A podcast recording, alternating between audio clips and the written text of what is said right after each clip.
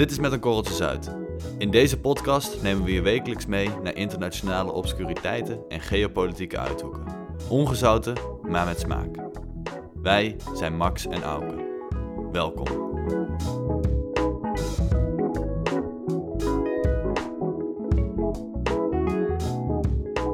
Leden van de Staten-Generaal. Vandaag vliegen Auke en ik elkaar in de haren over onze monarchie. Het vorstelijke bestaan van ons staatshoofd is er een van ongekende weelde. En de sprookjesachtige paleizen, de majestueuze hoeden en de gouden koets spreken natuurlijk tot de verbeelding. Evenals de oeverloze charme van de koninklijke familie. Maar eerlijk is eerlijk, wat mag dat allemaal kosten? En heeft dit sprookje nog wel bestaansrecht anno nu? Ben jij een republikein of een monarchist? We bespreken het vandaag in Met een korreltje Zuid. Veel luisterplezier.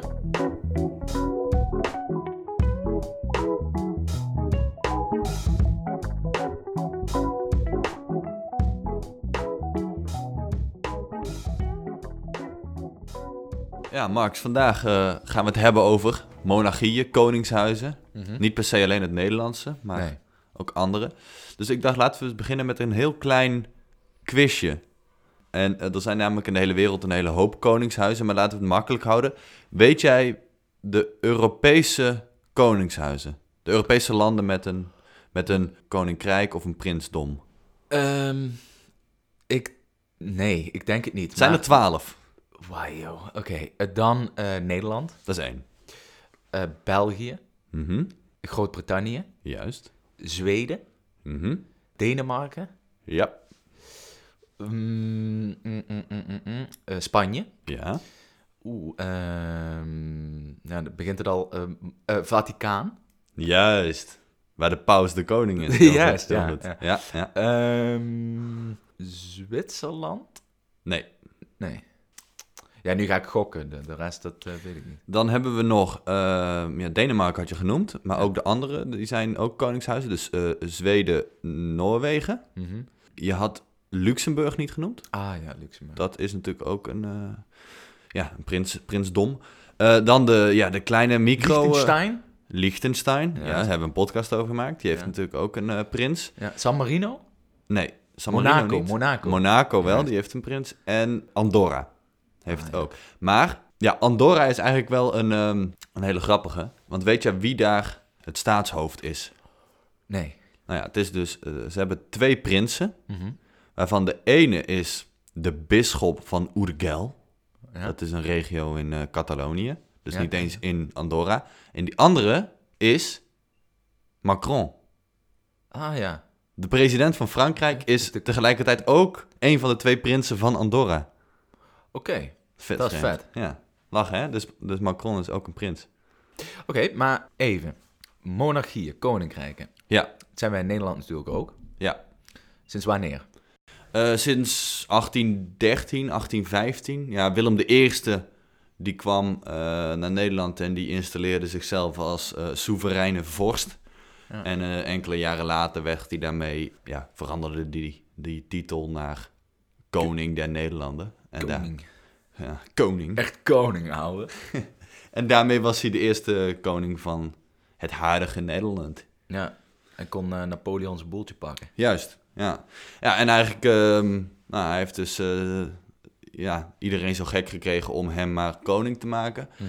Dat zal een, eh, een klus geweest zijn. Voor zijn nakomelingen was het gewoon vrij makkelijk. Was namelijk de enige prestatie die ze moesten leveren, was geboren worden. Ja. Want het is natuurlijk zo. Dat is een prestatie, hoor. ja, ja, Maar eh, wat, was dat, wat was dat voor een vent? Man, moet ik zeggen, hè? want eh majesteitskennis. Oh, maar goed, hij is overleden, dus dat allemaal een retrospect. Krijg ik dit hier misschien in 2020 nog op mijn bord? Ja. Ehm, nou ja, ik denk sowieso een eh, vrij rijk man. En een, eh, iemand die toch het, het volk en dan voornamelijk de elite achter zich wist te krijgen. Omdat ja, hij moest toch een soort grondwet, in de grondwet weten te verankeren dat hij eh, koning was. En dat, dat, ja, dat hij het boeltje de kar ging trekken, zeg maar. Juist, ja. Ja. Wij zijn dus, jij zegt grondwet, wij zijn dus een constitutionele monarchie. Ja, en het is wel mooi. Hij had in het begin had hij het eh, echt heel goed voor elkaar. Had hij ook nog vrij veel macht. Ja, Willem I. Zijn opvolger, Willem II, shout-out trouwens, Tilburg, Willem II. Maar Willem II eh, ja, was dan, die had het iets minder getroffen Mhm. voor zijn tijd. Namelijk, hij was gewoon een homoseksueel. Ja. Ja, dat is... Ja, dat was... Ja, volgens mij was, is dat toch wel eh, inmiddels toch wel, eh, ja, gewoon duidelijk. Hij was gewoon homoseksueel. En eh, ja, in die tijd kon dat natuurlijk niet, zeker niet als koning. Ze hebben hem daarmee gechanteerd ook veel, hè? Ja. Heeft hij allemaal betalingen voor moeten doen, Ja. links en rechts, om dat maar Ja. eh, vooral... Onder Eh. de pet te houden. Juist. Ja, en, en daarmee hebben ze de, de grondwet ook wel aan kunnen passen. In ieder geval zijn macht kunnen indimmen. Ja. Gewoon ja, door middel van chantage, heel simpel. Ja, Daar was hij niet blij mee. dat denk ik niet, nee. nee. Maar macht indimmen, macht beperken, ja, dat, Ja, dat, hij daar minder, minder te zeggen had. Ik weet niet hoe, ik, ik ben geen expert als het gaat op eh, Nederlands eh, grondwettelijke geschiedenis. Maar het is natuurlijk een soort geleidelijke schaal die, eh, volgens mij de laatste aanpassing is nog zelfs geweest in 2012, Mhm. uit mijn hoofd. Waarin eigenlijk zelfs het laatste beetje macht van de koning eh, nog verder werd afge, afgeschaald. Ja, Ehm, waarbij we eigenlijk de laatste aanpassing in 2012 nog zien. Mhm. Eh, waarbij de, de macht van de koning werd afgepakt om een formateur te benoemen als er eh, verkiezingen waren geweest. Want voorheen deed de koning, koningin dat. En eh, nu de Tweede Kamer. Dus eh, ja, en het, dus, dus, dus zo gaat, wordt het langzaam steeds minder macht naar de koning. oké. Na, na, na Willem II kregen we Willem III. Mhm. En die eh, schijnt ook wel... ehm, ja, die schijnt gewoon geschift te zijn geweest. Ja, de gorilla-koning, Ja, noemen ze hem. ja die was, ja, was gewoon een idioot. Ja, die, was, die had van die woede-aanvallen. Ja. die. Sloeg iedereen kort en klein. Ja. Ging met, met het servies smijten. Juist. Oké. Nou, die is toen met Emma getrouwd. Een, eh, wat, wat, volgens mij 40 jaar jonger eh meisje. een- Nou ja, toen kregen we Wilhelmina, Juliana, Beatrix. eh, nu, En nu Willem-Alexander. Ja, Prins Pils. Nu is de vraag, moeten we daar niet een keer, moeten we daar niet een keer van af? Mhm. Ja, Tenminste, dat is de eeuwenoude discussie die ik eh, eh, zo'n beetje rond, Mhm. zo'n beetje rond eh, Prinsjesdag. mhm. Nee, dat zeg ik verkeerd. Niet Prinsjesdag, Koninginnedag. Of Koningsdag. Koningsdag. Ja, ja, Eh, dan laait dat weer op. ja. En dan, eh, dan vliegen de, de, de, de monarchisten en de republikeinen elkaar weer professioneel in de haren. ja. Om eh, zichzelf en elkaar af te vragen of het nog wel een goed idee is om die monarchie te, te, te Mhm. blijven handhaven. Ja, en we hebben hier natuurlijk in de afgelopen dagen al wat links-rechts wat appjes over heen en weer gestuurd. Ja, Kwamen we toch zelf wel... ook, we zijn zelf ook in een fel debat Ja. terechtgekomen. Nee, is niet helemaal waar trouwens hoor. Ja, dus laten we, laten we maar gewoon in debat gaan met elkaar. Oké, ja, wat is het nut van het hebben van een koning? Dat kun, je, dat, dat, eh, dat kun je altijd afvragen. En natuurlijk het eerste wat om de hoek komt kijken is dat mensen dan roepen... Ja, het kost zoveel geld, joh. Er gaat ieder jaar gaat daar 40 miljard naartoe. Ja, dus ehm, daar heb je meteen al het eerste argument te pakken. Namelijk Waarom, dat het eh, duur is. Wat zeg je? Namelijk dat het duur is. Ja, precies. Ah, ah, ah. Het is best wel duur om dat eh, te, te, te doen. Ja, ja, kijk, ik vind ook altijd dat het, het geldargument, daarmee kun je alles natuurlijk omverwerpen. Want ja, wat kan ik daar nou tegen inbrengen? Kijk, tuurlijk is het duur, maar het is, het is namelijk bij een koningshuis ook heel moeilijk te bepalen wat nou de, de, de reële opbrengsten zijn. Want dat, kijk, als de koning weer naar, op een handelsmissie naar, naar eh, Bangladesh gaat, dan kan je daar niet in reële cijfers uitdrukken hoeveel dat nou oplevert. Ja, je kan zeggen, we hebben zoveel handelsakkoorden eh, geschre- getekend, maar is het nou daadwerkelijk toe te schrijven aan het feit dat de koning daarbij was? Of was die daar gewoon een van de spelers in het, in het veld? En aan de andere kant heb je het alternatief, de, eh, is een president, Ja. zoals ze dat bijvoorbeeld in Duitsland, Frankrijk hebben. Nou, pak Frankrijk. Mhm. Frankrijk heeft het allerduurste staatshoofd van Europa. Macron. Het Macron, het, het onderhoud van Macron en consorten kost de Franse overheid of de Franse belastingbetaler om en nabij de 90 miljoen euro per jaar. Dat is bijna het dubbele van, nou, dat is denk ik meer, is meer dan het dubbele dan het Nederlandse Koningshuis. Ja, waarheid niet dat eh, Macron natuurlijk een veel uitgebreidere taak uitvoert dan onze koning. die, Ja. afgezien van het feit dat hij inderdaad die handelsmissies doet, een, een ceremoniële eh, Ja. taak heeft. Ja. Die niet onbelangrijk is hoor, bedoel, begrijp me niet verkeerd.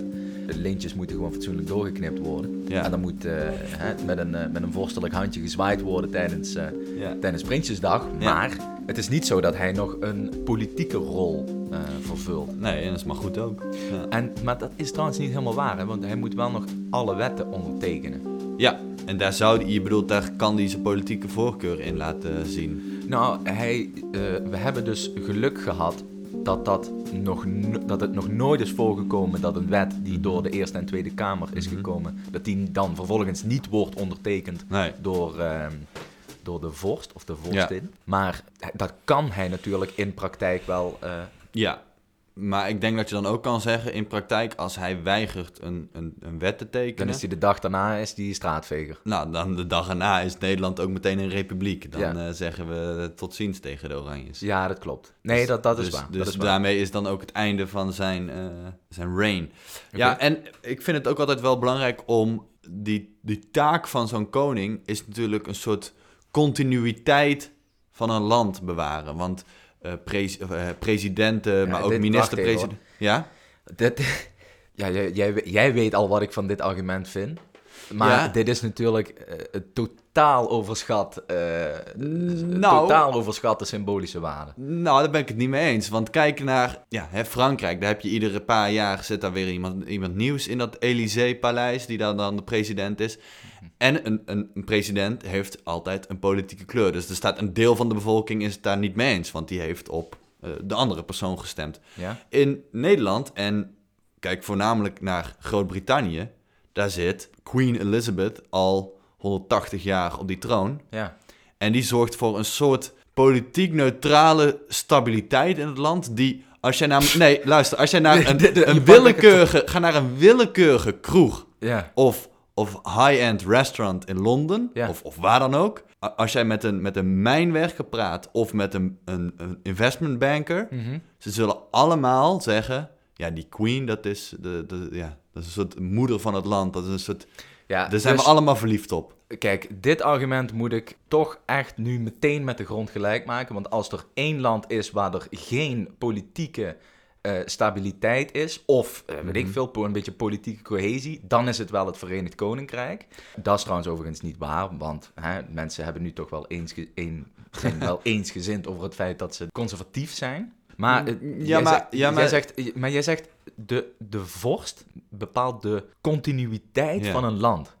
Wa- ja, wa- waar en een soort stabiliteit. Nederland- Want jij zegt wel, hè, de Britten die zijn heel eh, eh, politiek heel verdeeld. Dat kan best zo zijn. Mhm. Maar dan is het juist zo'n vorst, Mhm. zo'n queen, die dan toch de handen van links en rechts met elkaar laat schudden. En ze zijn dus toch, los van het feit of je nou een brexit wil of je wil dat niet, zijn ze het er toch allemaal wel over eens dat er zo'n koningin moet zijn om... eh, ja, die zorgt voor een soort, toch een vorm van stabiliteit en eensgezindheid. Dat is overigens ook totaal niet te bewijzen dat zij daarvoor zorgt. Het feit dat wij... Luister even, hè. Dus het, het, het punt is... Ik vind Queen Elizabeth hartstikke geweldig. Mhm. En ik vind prins Willem Alex of eh, koning Willem-Alexander... Die vind ik nog, nog meer geweldig. Mhm. Maar eh, het feit dat hij voor eh, politieke stabiliteit zou zorgen... is werkelijk gebaseerd op saus. Dat, dat, Nou, dat, dat kijk kun je bijvoorbeeld... totaal niet hard maken. Ja, dit, dit, kijk, tuurlijk, er zijn geen eh, statistische eh, eh, bewijzen voor. Want het, het, het, het punt bijvoorbeeld is dat je kijkt naar diplomatie. Diplomatie is natuurlijk een, een, een vakgebied eh, waar het altijd gaat om de interpersoonlijke relaties. Dat moet je kneden, er moet, vriendschapjes moeten daar gesmeden worden. Dat gaat allemaal heel, heel gevoelig. Dat is niet keiharde politiek. In zo'n geval helpt het om een koning, koningin te hebben die voor een lange periode staatshoofd is. Want als jij iedere paar jaar wisselt van president, van, van, van eh, wat dan ook, dan moet je iedere keer opnieuw die relaties gaan kneden, gaan smeden. Terwijl je nu zo'n Willem-Alexander, Mhm. Die gaat op handelsmissie, eh, die heeft meteen zo'n, die, die, die kan op, op veel langere termijn zo'n relatie met zo'n ander land smeden en, en onderhouden. Ja. En die heeft het, het geluk dat het wel, dat, dat eigenlijk al 200 jaar lang door zijn familie gedaan wordt. Ja, oké, dus dit vind ik een goed argument. Hè? Dus uh, waar het niet dat we met Willem-Alexander wel geluk hebben. Dat hij geen complete idioot is. Ja, maar goed, hij, werd er natuurlijk al wel vanaf zijn uh, derde, uh, is, wordt hij daar natuurlijk voor, voor klaargestoomd. Ja, nee, dat snap ik. Maar dat, dat, is overigens het derde argument, daar komen we zo op terug. Het feit dat hij vanaf zijn derde wordt klaargestoomd om iets te doen waar hij misschien helemaal geen zin ja. in heeft. Maar even hierover. Kijk, we hebben geluk dat wij tot nu toe in de afgelopen jaren een koning hebben gehad die in Mhm. staat is om op een fatsoenlijke manier dat soort handelsmissies bijvoorbeeld eh, te doen. Ja. Waarheid niet dat je natuurlijk zal zien, en dat is mijn voorspelling ook, dat als er een koning of een koningin komt die totaal niet diplomatiek is of blijkt te zijn, Mhm. dat, dan, dan zijn we daar zo klaar mee. Want je wil natuurlijk, het, het is hartstikke goed dat Willem-Alexander deals kan sluiten in Tokio Mhm. en in, eh, in Lahore. Maar Mhm. we, we hebben een beetje geluk, zeg maar, dat hij dat kan. Want als er Ja. iemand is die dat niet kan, dan, dan, wil je, dan wil je daar wel als volk invloed op uitoefenen, snap je? En dan is een gekozen president een beter alternatief. Ja. Waarheid niet dat ik mijn twijfels heb over of een president per definitie beter is in het organiseren van, eh, van, van, van handelsmissies. Hè, want eh, Willem doet dat prima. Maar eh, dan kun je wel kiezen.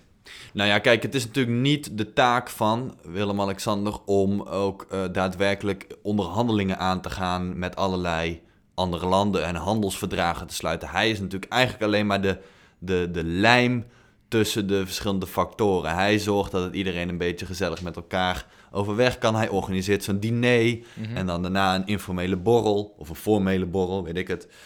Ja, en dat, ja, geluk hebben dat hij dat kan. Ja, zoals ik zei, hij, vanaf zijn derde wordt hij daar al voor klaargestoomd. Hij komt uit een, eh, een familielijn die al, eh, weet ik het hoeveel, honderd jaar met niets anders bezig is dan dit. Dus Ja. hij heeft op zich wel eh, ja, de beste ehm, voorbereiding die je daarop kan hebben. Hij is ook niet nou net eens dat eerst de hij beste... helemaal- Dat is ook weer het derde argument. Stel nou eens dat hij daar helemaal geen zin in heeft. Nou, dan kan hij toch zeggen, heb ik, hij, had, hij had gewoon kunnen zeggen, daar heb ik geen zin in. Had hij eh, afstand gedaan van de troon. Dat, dat kon. Dat kan prima. Mhm. Stel nou eens dat zijn broers er ook geen zin in hebben gehad. Ja, weet je, dan krijg je dat hele idee van een, van een troonopvolging. Weet je, uiteindelijk vind je altijd wel iemand die de troon opvolgt. Nou, stel dat hij enigs kind was of zijn broers hadden er ook geen zin in. Ja, dan, dan kom je, ik weet niet precies hoe die lijn loopt, maar dan kom je volgens mij bij zijn, bij zijn neef uit. Misschien die, die, die Pipo met die bril, die al die panden in Amsterdam eh, bezit. Ik weet niet precies hoe die lijn loopt, maar uiteindelijk kom je wel bij iemand uit. Ja. Overtreed jij hier nou trouwens eh, artikel 111 van het wetboek van het strafrecht? Ik hoorde hier het woord pipo. Ja, is majesteitsschennis, Ja. jongen. Als je dit horen, dan krijg je een boete over je flikken. ja, stuur maar op. Doe wel heel stoer, maar die, die knaap heeft wel iets meer knaken dan ik. We slaan even een... eh, die knaap. We slaan even een zijstraat in. Eh, dan komen we zo meteen terug op het debat eh, hoe we korte metten gaan maken met die familie. Je mag dus niet... Je mag, dat is ook zoiets. Je mag dus niet de majesteit beledigen. Ja, Dan krijg je... daar staat dus maximaal... Volgens mij staat daar celstraf Mhm. zelfs op. ja maximaal vijf jaar. Vroeger de doodstraf. Johan van Oldenbarneveld. Ja. Die kreeg... Ja. eh, Maar wordt dit in, de, in de praktijk wordt dit volgens mij eh, niet meer... eh, nou, die Fuck de Koning, kun je dat nog herinneren? mhm. Wat die man zei? Mhm. 500 euro boete.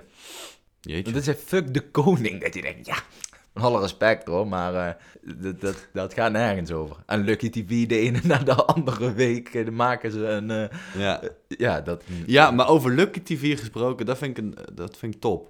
Ik denk namelijk dat de koning en de koningin en eh, die kids... Die, hoe heet die gast van Lucky TV ook alweer? Ik, weet, ik ben zijn naam kwijt. Eh, dat ze hem op zijn blote knietjes mogen bedanken voor zijn harde video-inspanningen. Want wat hij gedaan heeft in de afgelopen... Hoeveel jaar is hij al bezig? Vijf, zes, zeven jaar? Mhm. dat had geen enkele eh media-campagne-strateeg kunnen bedenken dat het zo goed zou uitpakken. Want wat hij bewerkstelligd heeft, is toch dat die koning een soort imago heeft gekregen van... Hij is een van ons. Hij is ook maar gewoon normaal. Terwijl iedereen die naar die filmpjes kijkt, weet... dit is niet hoe echt de koning spreekt. Maar toch heeft het invloed op hoe mensen denken over de koning. Namelijk dat hij ook gewoon zo'n beetje knullige gast is... die, die, die af en toe een lompe opmerking maakt. Ja, Het is heel bizar. Maar dat schijnt echt een, eh, ja dat een geloof ik imago graag. boost te hebben gegeven aan de koning. Ja, en ze hebben ook een goed imago, hè? Ja, maar dat Zeker komt dus mede door Lucky TV. Ja, volgens mij, eh Lucky TV, dat zal over het algemeen wel bekeken worden door de, de wat jongere generatie. Het schijnt dat... eh, En die heeft wel steeds minder op, hè, met, eh, met eh, de Nou, trouwens, Lucky TV wordt altijd in de wereld draait door. Dat volgens mij het eh, Ah ja. gemiddelde publiek van de wereld draait door is toch een beetje de babyboom. Ja, de VARA, de VARA Ja, raalnichten. Oké, dat is prima. Oké, terug naar de discussie. Ja, Het, mm, ik ben niet tegen de monarchie, per Mhm, definitie, mhm. dus per se. ja, Want op het moment dat je eh, een geweldige koning hebt, zoals wij, wij die nu hebben, dan kun je in je handjes wrijven als Mhm. staat. Ga Ja. daar maar eens eh, als president eh, met die totaal niet, hè, zoals jij net zegt, die ervaring heeft of die ja, familiaire aanzien. nou kijk naar Trump. Ja, Dat is dan een beetje de andere, Nou, andere uiterste. nee, oké, maar ik denk dat Trump ook nog wel ergens een dealtje kan sluiten. Zeker in Bangladesh. Maar, Ja. dus dat snap ik allemaal wel. Hè? Dus dat zijn een beetje kneden in die internationale eh, relaties. Ja. Hè, dat kunnen ze heel makkelijk doen, komen overal binnen. Maar daar staat tegenover dat het wel bizar veel kost ook. Hè? Ja. Wat het oplevert is de, de, de, de vraag. Mhm. Eh, dat weten we natuurlijk niet. Mhm. Het levert vast en zeker geld op. Ja. Maar misschien niet significant meer dan dat een president zou kunnen, kunnen Mhm. verdienen voor ons land. Maar het kost gewoon ziek veel, Ja. zo'n monarchie.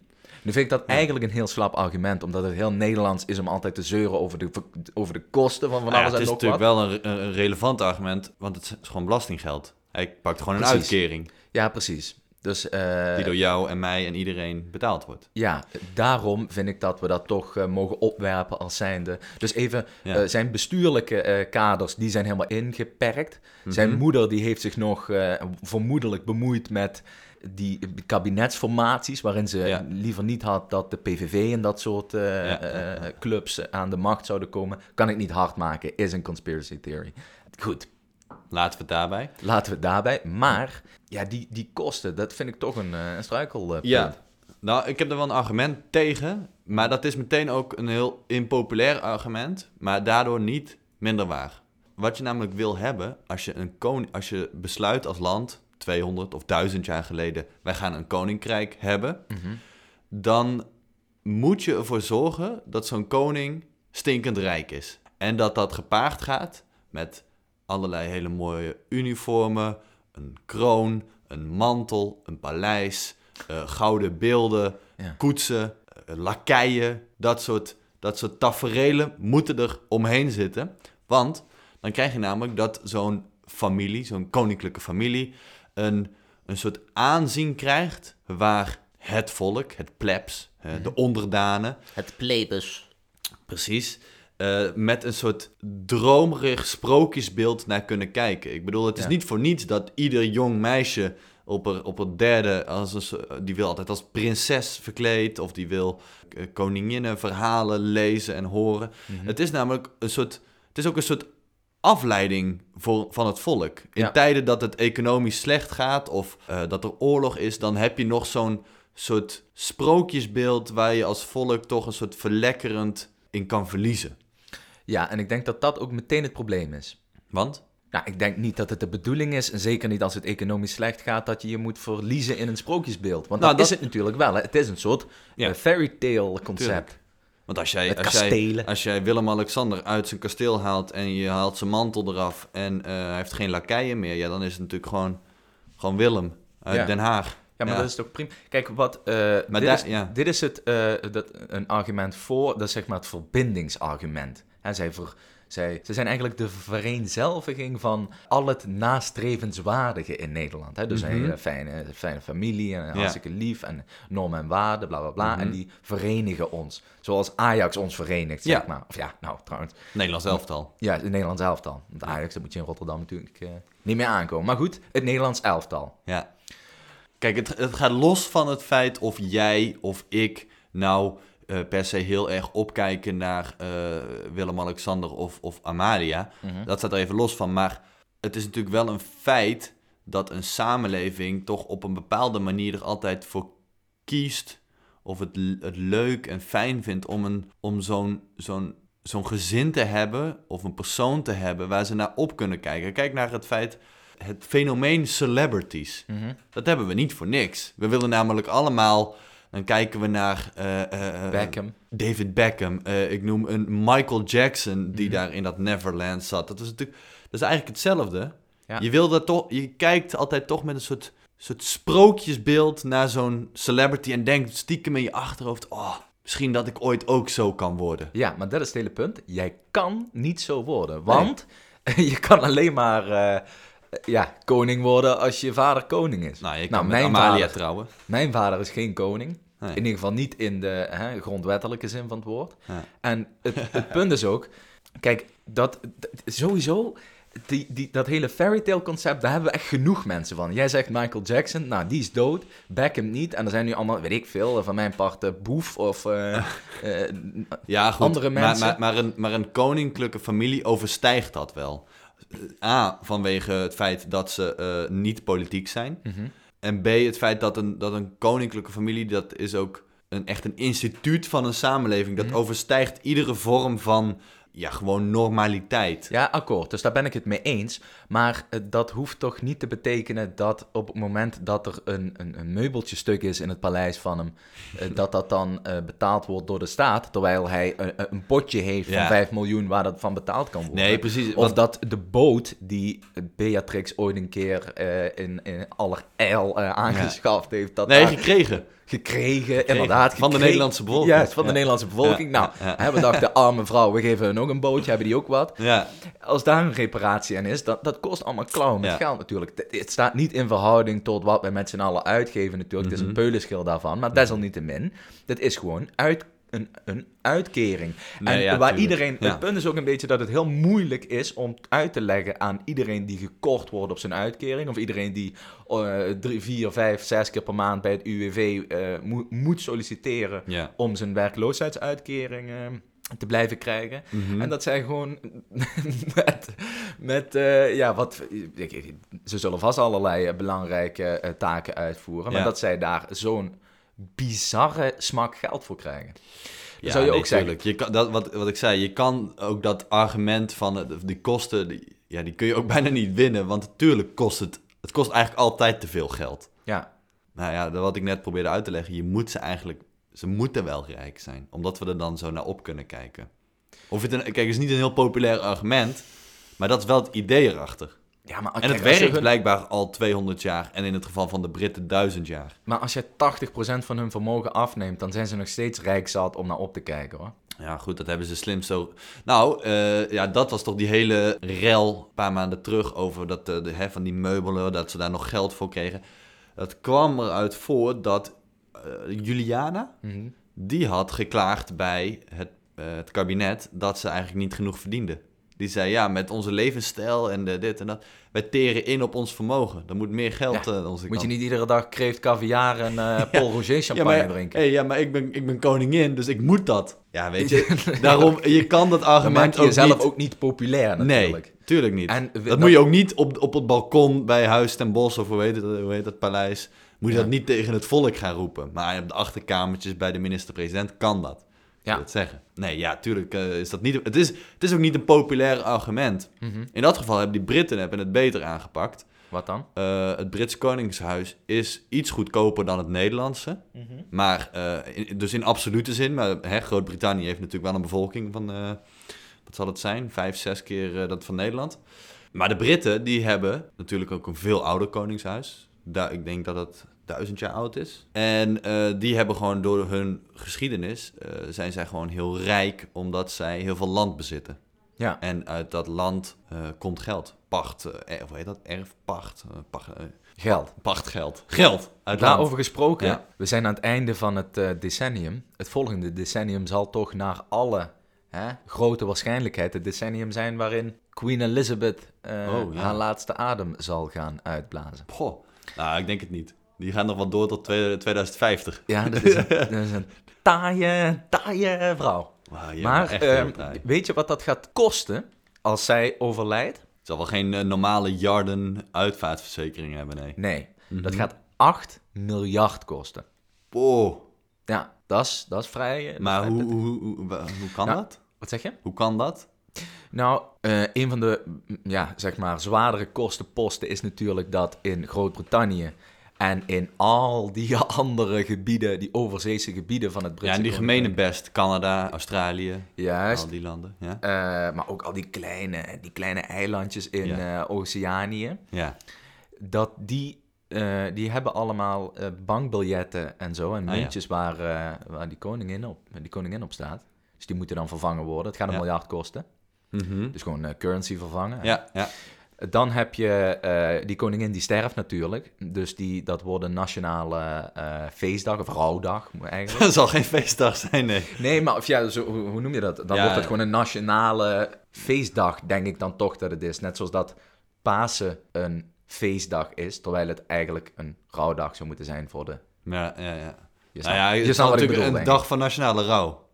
Dag van nationale rouw. Geef ja. het een naam. Ja. V- eh, de, de dodenherdenking is ook een feestdag. Ja, oké. Goed, nou, duidelijk. Ja. Dat ja, zorgt natuurlijk dat de, econ- de Britse economie en dus eh, de wereldwijde economie eh, enigszins ge- ge- ge- getemperd gaat worden. ja. Gaat dat dan één, is dat één dag? Wordt die boven- Twee dagen heb je dan. Oh, En dat, dat, ja, dat is natuurlijk heel moeilijk te schatten wat dat kost, Ja. maar dat gaat ook een paar miljard kosten. En dan heb je natuurlijk nog eh, de voorbereiding van die, van die hele Mhm. eh, gebeurtenis. Want alle media in, Groot-Brittannië die zijn natuurlijk al helemaal erop voorbereid dat ooit het bericht komt vanuit eh, Buckingham Palace ja. dat de koningin is overleden. Die hebben allemaal een blauwe lamp in die studio staan. Oh ja. En als die begint te flikkeren of, of aangaat, dan weten die mensen, oké, hè, er zit wat aan te komen. Ja. Vervolgens zal de BBC het volkslied eh, afspelen. Terwijl foto's van de koningin van vroeger tot nu worden getoond. Ja. En dan eh, zullen ze het volgende melden. Dat, dat weten ze dus ook wel wat ze ja. gaan doen. ja.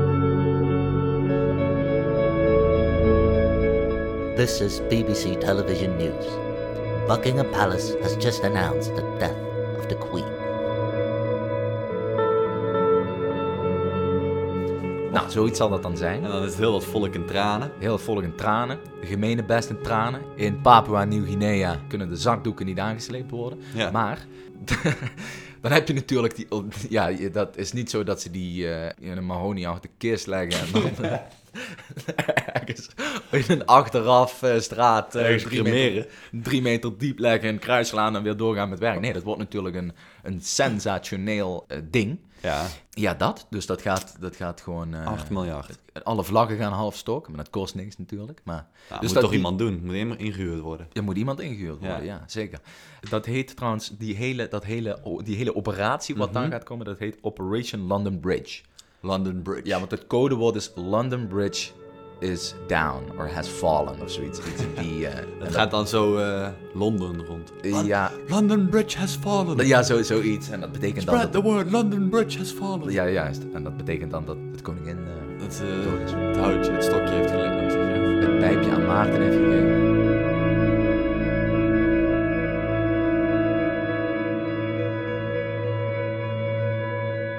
Oké, goed. Ja, nee, dat is dan natuurlijk wel weer een argument om eh, te zeggen dat is wel, eh, dat is wel, dus dat is wel iets meer dan die 40 miljoen die eh, Willem-Alexander jaarlijks kost. Dus we hebben over 8 miljard. Ja, en is ook, ik een, denk als Macron komt te overlijden, nou dan zal hij ook wel een, het zal ook een ceremonie zijn, maar dat gaat geen 8 miljard nee, kosten. Nee, nee, nee. Dus, ehm, Desalniettemin, ik denk dat de conclusie van het verhaal de volgende is. mhm. Jij bent een, nog steeds een monarchist, daar heb ik niks aan kunnen veranderen, denk ik.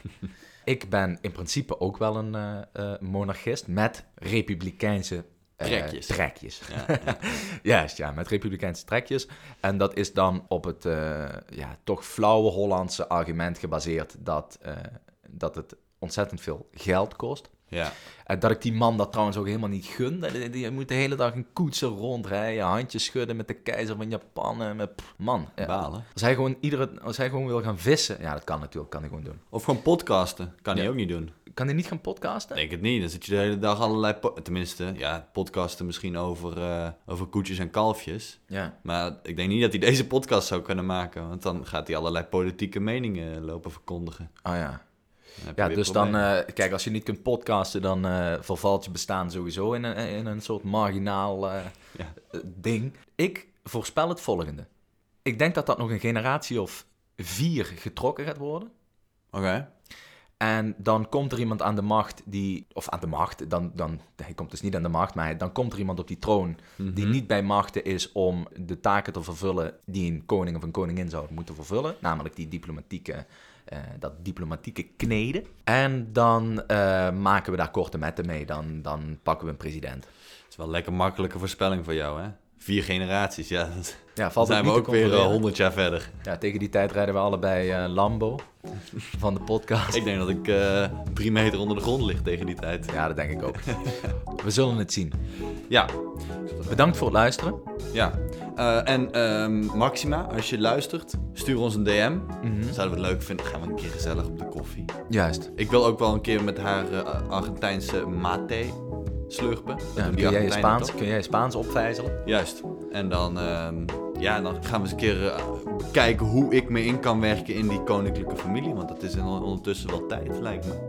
Ja. Dat ik eh, daar toch ja, onderdeel van uit ga maken. Ja, ja, ik zie mezelf al helemaal eh, iedere, iedere derde dinsdag van september een beetje wuiven naar het volk. Vanuit Ja. zo'n koets. Heerlijk. Absoluut. Bedankt voor het luisteren. Tot de volgende keer. Doei.